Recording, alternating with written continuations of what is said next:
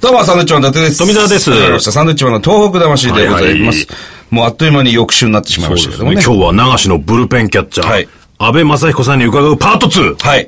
今日はですね、せっかくなんで、東北球児魂を聞いてみたいですね。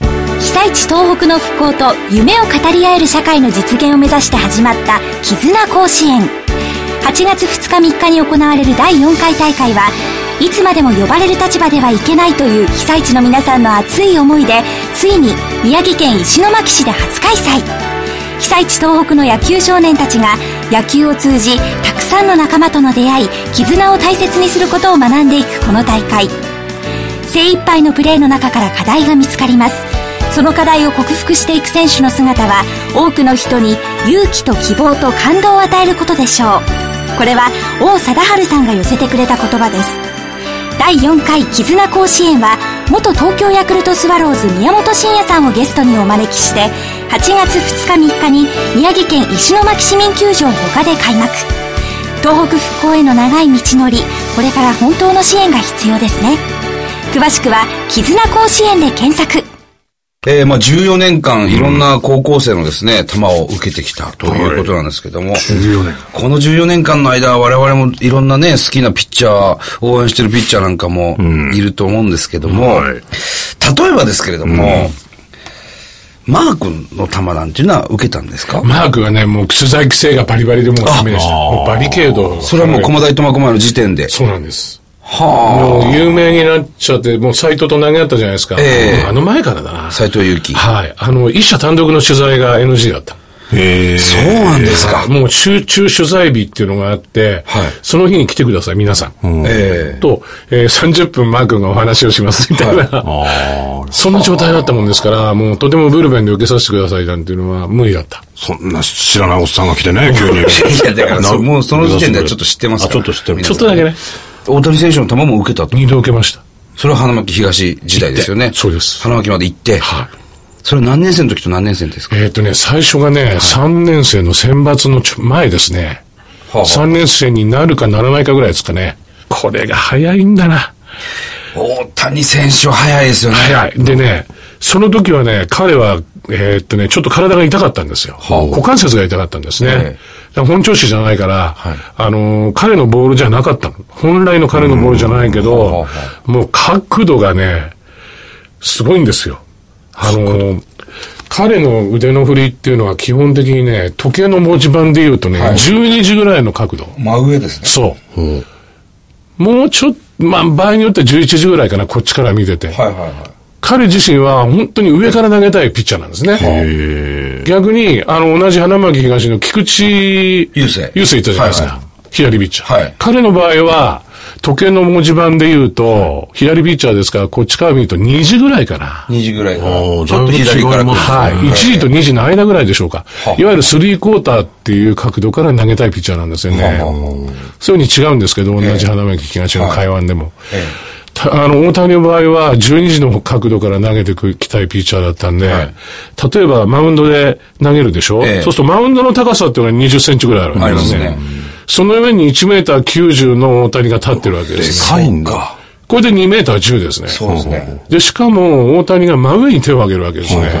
おそらく1メーターぐらい腕の長さがあるわけです。と、全部足すと3メーター以上のところからボールが来るわすごけい。もう2回ですね。そうそう、ももうリリースポイントがもう高いから、もう上から下にゾーンとくるとう、。そうなんで、僕はどうしてるかっていうと、地面から1メーター歩かないかぐらいの低いところでしゃがんで待ってるわけですよ。ミット構えるってことですね。そうそう、その位置から3メーターの位置っていうのは、はい顎を上げないとね、見えないの。ああ、なるほど。はということは、おそらく構えてるバッターも、試合の時にバッターもですね、ええ少しは顔が上が上がってないと、はいボールの出所見えないはずなんですよ。だかなるほど。らもうすでにヘッドアップさせてるわけですよ。はあ、はあはあはバッティングのヘッドアップっていうのはタブーですからあ、ね。一番良くないですね。ええでも、ヘッドアップしてないと、上目遣いだけじゃ視野からね、ボールが離れ入るりと込まないと。はあ切れちゃうはあ、なるほど。なる絶対切れちゃう。だからもう、それだけでも大谷っていうのは、はいあの、アドバンテージ、有利さ持ってるわけです。すごい話、これ。はあ、そういうこと。そうへいううわ、知らなかった、そういうの。で、実際安倍さん早かったですか、大谷。その時は早くなかったです。痛かったから。ああ、なるほ股ど。関節痛かったから、それでも何キロぐらい出てるもんなんですかそうだから、その時は135ぐらいじゃないでしょうかあね。それでもそんなその代わりね、薄暗かったから、まあ、とても早く見えたし、えあと早く見えるボールなんですよ、彼の場合。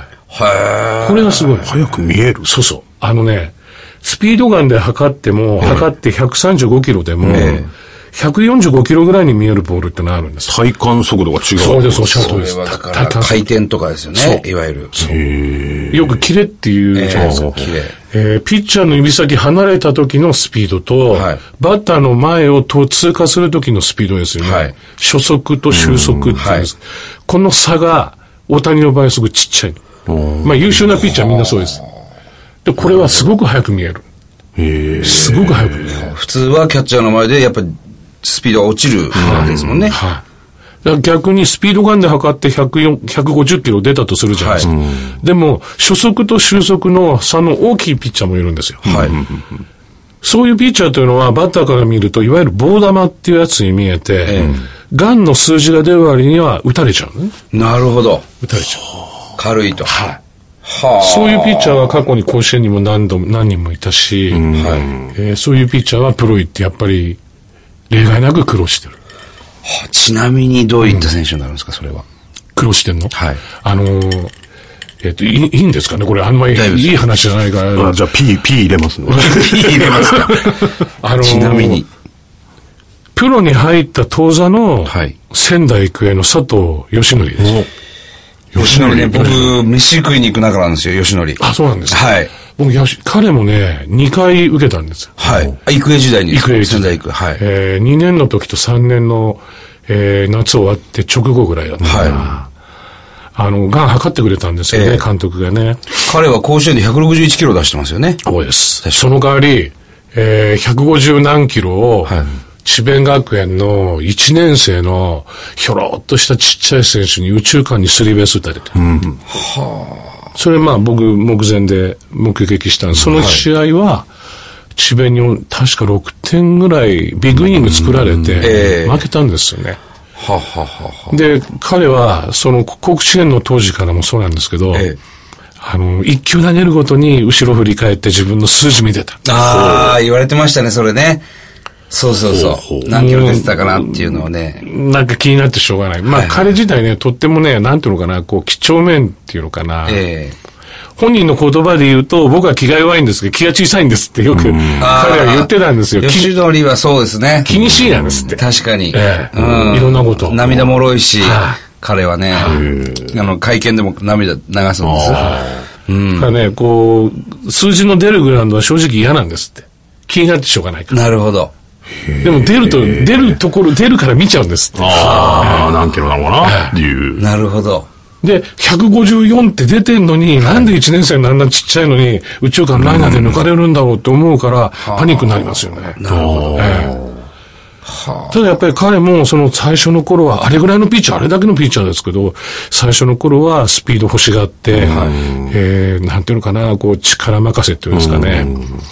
うん体のこう合理的な連動、連続動作によって投げるよりは、その上半身の強さで、いやーって投げていたようはいはないところがあったんですよね。ええ今、肩壊して、2軍でね、最近また復活そうして、そうそう、ようやく復活復活してきこたの間も2軍で155キロ投げてましたけども、吉典の球なんかは、いわゆるその初速と終速が、こう、う打ち激しい。やすいというか。高校時代はね。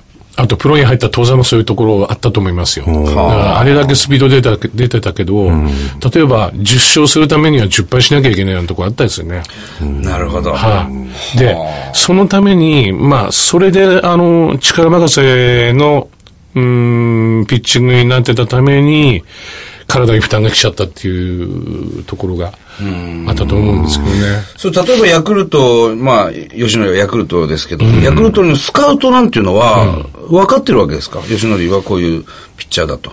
今、安倍さんがおっしゃってるようなピッチャーだと思って分かってちゃんとドラフト1位で取ったんですかねおそらく分かっておられると思うんですけども、うーん、150キロ出るピッチャーが、貴重ですからね。そう、この残ってたら取ららないわけいかないじゃないですか。あ150キロ投げるピッチャーがいるのに、それ捨てて、140キロのピッチャー取って、それでそいつが活躍すればいいですよ。150キロ、150キロのピッチャーよりも活躍すればいいけど、ダメだったらなんて説明 するなるほど。 責任問題じゃないでくて。はあ。で確かに150キロ投げれるピッチャーなんてのは本当に希少ですからね。貴重。貴重だけど、それにとらわれちゃダメなんですよね。なるほど。だって、今、プロの一軍で活躍してるピッチャーでさ、はい150キロ投げるピッチャーって、そんな、そんなみんながみんな投げるわけじゃないでしょ、ないないですね。杉内投手だって138キロで、はいはいはい2000三振はいはい。ね。杉内投手も所属収束があまり変わらないっていうピッチャーですよね。非常間にキレ違いなくがそあうるだっとて思いいう。ます。間違いなくそう。ッチャーです138キロで、プロのピバッターに空振りさせるピッチャーなんて、杉内ピッ投手だけじゃない。ああ、そうなんですか。じゃないですかね。それ球を受けに行くじゃないですか。その時に変化球も受けるんですか、受けます。もう全球種投げてもらい全ます。球しなくてもらへう。え。全球種投げてもらいます。で、その時の彼らの体調によって、今日はちょっとフォークは、あの、肩ちょっと重いんで、かフォーク勘弁みたいな時はいもあるんで、それはもう、OK ですね。例えば安倍さん、今現在58ということなんですけども、あと2年で還暦じゃないですか。やっぱりその、 動体視力というかね、もう、現役やってた頃とは、ちょっとやっぱり落ちてきますよね。そこで変化球、ポロッとしたりもするんですか、例えば。あのね、えー変化球は難しいですよ。あ人の顔と同じでもうみんな違いますから。スライダーって言ったって、その投げる人によってみんな変化の仕方違う。違いますねそう。バッティングセンターじゃないから。そうそうそう。で、同じ人が投げたって、今のためと次のスライダーで、やっぱり違うんですよね。なるほど。だからどんなボール、どんな変化をするボールかっていうのは初対面ですから。はいはいはい初見ですからね。スライダーですって言われてもどんなスライダーなのか。はい。わかんないですよねはい難しいですよね。ええだけど、ストレートに関してはね、あのー僕今全然平気ですよ。ほー取れるんですか全然取れます。あのー160まで来いと。 155まで行ってますからね。おお もう全然。大谷投手の2回目の時、はい。 3年の秋ですよ。ええ3年の秋ね。また行ったんですねえー一もう体調が万全になってからもう一回やろうねってはい約束してたから行ったんですよね。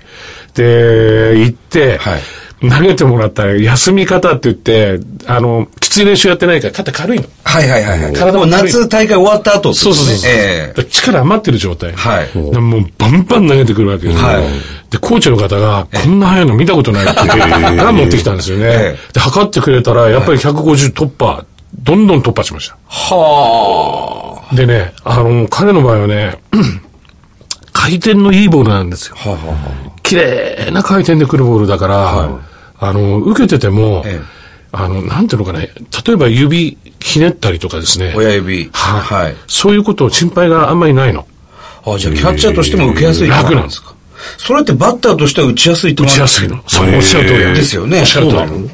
だから、はいだから、今もう、あの、二刀流って僕あんまり好きじゃないんですけど、安倍さん好きじゃない。僕好きじゃないいや、その話を聞きたいですね、これ。そうね。まずピッチャーで、まずピッチャーでどんだけ100で、100、彼がピッチャーとして100になった時に、はいどんな100なんだろうって見たいじゃないですか。みたいですね。あんな半端なことやってても、あれだけのピッチングするわけですよ。160キロ投げるわけですよ。ええコンスタントに150キロ前後投げるんですよ。はいだからそれだけで集中して、ピッチャーでやった時に、100%になった時に、僕、ダルビッシュもすごいですけど、ええダルビッシュさんなんてもんじゃないと思いますよ。もっと上行ってますね。大谷。全然違う。チャーで集中した方がいい。そう。彼の持ってるね、なんていうのかな。で、あの、投げ方良くなったやつ、今年。ああ、変わったみたいですね。良くなったんです。あのね、はい。さっきの話、ちょっと戻るんだけど、彼は、時計の文字盤で言うと12時の角度から投げはたいはいはい上からい。よく、より上から投げたいやつだったんだけど、えー踏み込んでくるときに、上半身がちょっと前傾する癖があったんです。はあはあはあはあこう、こう、上半身、こうええ前傾するのね。と、上半身ちょっと、あの、富田さんと伊達さんと、上半身ちょっと前傾させた状態で、右手上げてみて。上がる、上がるわかんない。わかんないですねあるところでロックされて上がんないでしょ、ええそれ以上えでも、この状態でも、真上から投げよう投げようとしてたんで、高校時代に肩にも負担が。負担が来ました。ダメージが来ました。で、それが今年かな今年になってからですよね。状態が綺麗に立つようになったの。はあはあはまっすぐ上体が直立した状態で踏み込んでくるから、背中立てて手伸ばしてみてくださいよ。ほら、わかりましたまっすぐ伸びるでしょ。自然ですえね。っと上がりますね。 12時の角度でまでも手が持っていけるわけですよ。はいでも自分の頭の右上、はい。頭の右上の空間がものすごく広くなったんで、彼は今もう存分腕振れてる。へえ。それであの体力と、あのパワーと、あの柔軟性があるから、はい。 150は出ます。そら出るっていうもの笑いながら出ますよ。笑いながら150。笑いながら。だって僕受けた時も笑いながら150投げてましたよ。へえ、すごいですね。もう素質ですよね、そうなってくると。もう、超のつく天才ですよね。あ、そうですか。いや、すごいなじゃあちょっとまた違う質問なんですけれども、まあ今までこう、いろんな方のピッチャーを受けてきてると思うんですが、一番早いなこいつと思ったの誰ですかそれはもう今活躍してるしてない抜いてです。高校生。高校生。高校生か。これはピッチャーこれ早い。この球は早いな。高井雄平。お高井雄平、東北高校ですね。左のさ、左に151キロ出してた。 4番を打ってると。今、ヤクルト4番ですよね、雄平 で。高い高井雄平。ええだよ。あの頃はね、はい。僕も下手だったの。あ、そうなんですか。ちょっと前ですね、今。今、キャッ何チン年グ前でしたっけ、キャッ高チ井。ング上手くなってるんですかそうなんです。安倍さんがね、キャッチングどんどん上手くなって、今、どんどん58歳もう自分で言っちゃいますよ。素晴らしいですよ、これは。上手くなってるんですね、もうっていうか逆、逆に始めた頃が下手だったですね。あ、そうなんですか。あのー怖いもんだから、はい早く取ってしまおうとするわけ。今。前に出ちゃうんですはいはいつまり、ミットを突き出すようにして取ってたんですよ。はい。そうすると、ミット突き出すと1メーターぐらいこう、腕伸びちゃうじゃないですか。ええだから18.44メートルなんですね。はいピッチャーからキャッ、あそうですねバッテベリー間ってースまではいそれをわざわざ1メーター短くしてるわけ。僕はあ、なるほど。だから、それだけ僕自身がピッチャーのボールを早く感じちゃうんですよ。はわかりますあ。わかります、わかります。はいはいはいはなのであれば、これ伸ばさないで、自分の胸の前で取れば、本当18.44メートル全部使えるわけですよ。はいはいはい。なのであれば、じ自分の胸のか前というか、体のなるべく近いところで取ろうとするようにしてから、全然ストレート怖くない。へえ、150キロ超えでも。全然怖くないです。素晴らしいでますあ、ね。僕が慣れたっていうこともあるのかもしれないですね。おかげさまで、たくさんのピッチャー、いいピッチャーに投げてもらって。えで、高い雄平えいや、君ちょのっと時は高い出てきた か、俺多分大好きで。でしょ僕が大好きやん。あれもう、ピッチャーやめてね、今、外野手ですか、やってますけども。俺ユニフォーム買ったもんな、ヤクルトの。富坂高いのユニフォームを着てです神ね、一緒に神宮行ったら、その日に二軍に落ちた。 41番そうです。10番。16、16。最はい初16番。はそうです、そうです。なかなか左で150キロを超えるピッチャーっていうのはいないもんですからね、非常に、そう。あの、期待されて入ったんですけども、球速かったですよね、でもね。早い早い。もう、僕受けたのはやっぱり、3年の秋の体の軽い時です。もう現役上がって。はあ。で、あの、すごく茶目っ気のあるやつでえ、え、もう顔がね、ニヤニヤして、この親父をもう痛めつけてやろうっていうのも あそんな感じで今回がもう、 S 系があるんです見ねえ見えなんですよ。へえ、すごい。こんつくしろく企んでやんなと思いながら ね。で、室内練習場だったですね。で、もうび、立ち投げからもうビュンビュン来るんですよ。へでも、左の速い球ってこっちだって慣れてないですから。そうですよね。そのピッチャーいないんだから、基本的に。初めてぐらいですよ。はそうか、左で速いっていないよいないいねないんですよ。で、もう、力任せっていうのかな、もう体軽いからビュンビュン投げてくるんで。で、腰を下ろして投げて、うーん、まあ、20球ぐらい投げてもらったのかな。僕が覚えてるのは最後の2球ですね。えーっとね、右バッターのアウトコースですよね。はい右バッターのアウトコース。はいちょっとシュート回転するようなほう、雄平の、高井雄平投手のストレートが、147キロです。バーンあ。はやっぱり当時の和光監督ね。和光監督と和光監督がガン測ってくれてたんですよえ。うわーで、次がね、ええあの、インコース構えたんですね。右バッターのインコース、ええそこにね、斜めにね、クロスファイヤーっていうやつあ。ですよおお。左ピッチャーのこう、はいはいはい食い食い込んでくるような、ええ切れ込んでくるようなやつ。151キロ。うおおガーンと取りに 行ったら間に合わなかった。間に合わない。弾いちゃいました。まあ、弾かない。もう僕のミットをかすめて後ろのネットに突き刺さった。はあ。で、その時に和子さんが、ええ僕の斜め後ろで座ってご覧になってて、え安倍さんもういいでしょ危ないからやめ ようね。ええで、僕もギブアップ。早いと、あまりにも早いと。はい。取れねえんだ。で、その時和光さんの隣に座って、ええそのや高雄平のピッチングをじーっと見てた、背の高い色白のピッチャーがダルビッシュだった。そうですね。だダルビッシュの憧れは高井雄平だったんだから。ダルビッシュも受けてるんですか受けてないです。受けてないんですかあのー、OK もらったんですよ。はい OK もらって、本当に投げてくれるのかなと思いながら仙台まで行って、駅から学校電話したら、安倍さんすいません、ダルビッシュがいないんですよ。いないもう、もうアメリカに。早いわ。 まだ行ってないでしょ。あのーやっぱり3年の秋だったのかな、もう現役上がってたんでですね。えまあ、自由なんですね、彼は。なるほど。東北高校の中はで、いはいはい自由にすすらすがし過ごしていいっていう、そういう条件で、ええ東北に行ったらしいんですね。はいそれで、まあ、これあんまり話しちゃいけないのかもしれないんですけど、あーパチンコ、パチンコ行ってたパんでチすンコか行ってない。それはお 前、プロ入りしてからだ一回見つかったんだ。 もう寮にもいません。はい友達のとこにもいません。関西戻っちゃった。違うんです。大阪の実家にもいません。あれでもどこ探してもいません。はいもうここ、四五日学校にも来ません。え僕たちも困ってます、あら部長先生が困っておられて、まあ結局後から聞いたら、あ、 これは使えませんね。これかこれは使えませんわ。まあでも言ってもこね、れしょうがないよ。ちなみに、その、じゃあダルビッシュ受け入れなかったけども、真壁って言いましたよね。うん、黒縁眼鏡。はい、18う番。ん真壁の球は受けました。いや、受けてない。あ、受けてないですか。もう2枚看板でね、甲子園でも大車輪でしたけども。いいボール投げてましたよね。東北福祉大ですかね。うん。真壁はどこ行っ真壁は、せあの、社会人ヤマハ。行ってましたよねた。社会人ヤマハでね、今マネージャーさんやってるかな。もう現役は退いたんですね、きっと。はあ。だな、真壁。いやいや、これで何分あっても足りないですよ。